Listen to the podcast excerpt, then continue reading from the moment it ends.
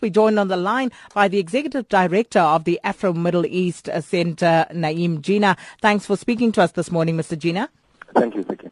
Now, after a bruising campaign uh, uh, that focused on his failings, Prime Minister Netanyahu uh, has won a clear victory. At least that's what he's telling his supporters. What can we read from uh, the results that we are seeing thus far? Well, the, the latest results, and now, you know, uh, I think almost all the, the ballots have been counted. Um, it's likely that, that Likud, Netanyahu's party, will get about five more seats than the, than the Zionist camp. So they've, they've surged ahead and, and they're quite clear. But, uh, of course, uh, 30 seats, which is possibly what they'll get, um, is only half of what they need in order to be able to form a government. Um, with 120 seats in, in the Knesset, they need 61 seats to be able to form a government. So what we're going to see in the next few days is uh, lots of horse trading, possibly in the next few weeks, lots of horse trading, etc. But um, it's it's very likely that Netanyahu will uh, will be the new prime minister, and um, the policies uh, of the past two years will continue. Um, his belligerence towards Palestinians and the rest of the world um, will continue, if not intensify. How easy or difficult do you think it is going to be for Netanyahu to actually build a coalition? Uh, because, you know, he has publicly himself spoken out against the government of unity. Well, he is speaking out against uh, saying that he won't get into government of national unity means uh, means getting into an alliance with the Zionist, Zionist Union. Uh, but in Israeli elections, you know, you don't, whatever politicians say before an election and what they do after is not necessarily the same thing. However, even without the Zionist, uh, without the Zionist camp, it's possible that he will have uh, enough alliance partners to the right of uh, of his party to be able to scrape together the 61 seats. Now, you know, to the right of of Likud, we talk about really far, far right. And, and I wouldn't agree, Sakina, that, that the Zionist camp is uh, left of center. The, the Zionist camp itself is, is a right-wing party, but Likud is further to the right, and, and the, his alliance partners will be even further to, to the right of that. So he could scrape through an alliance that gives him 61 seats. If for whatever reason he's not able to do that, then we could see um, the possibility of uh, uh, of a unity government between Likud and um, um, and, and Zionist camp, which will make uh, politics somewhat interesting if hamstrung uh, in, in, the Knesset. It would also mean that for the first time ever, Palestinian parties uh, in the joint list would be the uh, official opposition. And what does this mean for the Palestinian people as a whole? I mean, does this change their situation in any meaningful way? Uh, Palestinian people as, a whole, no, not not at all. Um, I mean, um, Netanyahu has made it clear a few days ago that um, he doesn't support the establishment of a Palestinian state. So the notion of uh, um, of, of a two-state solution, an Israeli state side by side with a Palestinian state, um, Netanyahu is saying it's dead. And if he becomes the prime minister, he'll ensure that that uh, that he knocks a few nails into that coffin. So uh, effectively um, what Netanyahu is saying is that the only future for the Palestinians and for, for Israelis um, is a one-state solution, which frankly is what we currently have. We have a single state with a single authority. It's just that um, about half of that population um, lives under occupation and with no rights, um, you know, much like we mm-hmm. had in, in, in, South Africa. So I think that that's, that's the way it's going to uh, move forward. Um, this, of course, poses a very serious challenge to Palestinians, um, uh, particularly within the Palestinian Authority, Fatah, Mahmoud Abbas, who have pinned all their hopes on a negotiated future. If uh, the Israeli government is saying there's going to be no negotiations and there's no future, um, they need to reevaluate their strategies and, and talk about whether they want to continue talking about a two-state solution.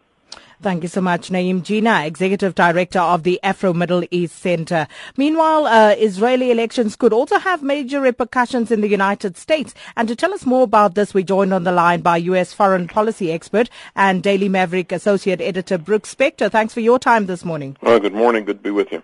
Now, how is the outcome of this election likely to affect what has seemingly become a quick-tempered relationship between the United States and Israel? Uh, it's well, it's not going to be good news. Let's put it that way. Uh, although the the election, the results of the election aren't aren't finished. The res- well, let's say this way: the, the election's finished. The results of the coalition building is not. Uh, but it's quite clear that people in Washington were not happy with the idea of Netanyahu coming back into a third consecutive term. Um, it's quite clear that there's an enormous amount of fence mending that's going to be necessary on Netanyahu's side, given the current texture of things after his visit to the United States and his speech in the Congress, uh, and a variety of other statements about the uh, potential Iranian uh, agreement. Uh, it's it's going to be an awkward time, and most of that fence mending is going to have to come from from Netanyahu's side, assuming he's the next prime minister. And I, I underline that because we haven't yet seen the beginnings of that negotiation within Israeli politics, and there's going to be a lot of commentary about that. Um, so I, I'm I'm I'm reluctant mm. to hmm. say that it's going to be easy, I'm, I'm, but I'm equally reluctant to say uh, just how hard it's going to be because Netanyahu's the one who has to make has to make all the backward steps from the positions he's taken against the United States president. And and those are some serious uh, backtracking that needs to happen because Netanyahu has directly stated um, that um, he would oppose a Palestinian state if he's re-elected, and that of course runs contrary to U.S. policy. So uh, you know how exactly um, are they going to mend this particular fence, uh, given what has happened, given what has been said, and given where the United States stands on this matter? Well, it's going to be his problem to solve. You, but remember. Uh, it it was in just the last couple of days prior to the election where he said the two-state solution is dead after having said uh, several years ago that it was not. He's the one who has to now unravel what he's done. The problem is he did that in order to gain the final edge in the election, and now he's the one who has to sort of unravel his his his last minute political promise uh, that was just that was perhaps the thing that made the margin of victory possible. But I, I, I need to underscore the the fact that this is a margin of victory in a very strange way. Uh, he's won about a quarter of the electorate. It's it's hardly a resounding majority. Mm, but but but what will the United States do in the event that Netanyahu doesn't backtrack? What are they going to do?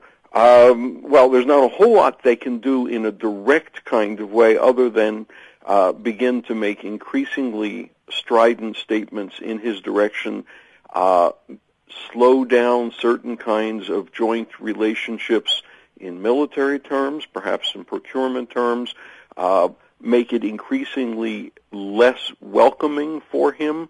Um, because it, it, it, remember Barack Obama, the president, is also in a rather awkward position.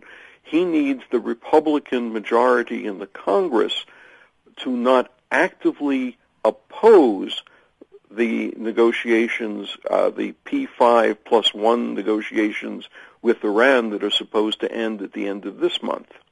So it, it the whole thing becomes an enormous tangle, and it's going to be very very awkward to watch it unravel.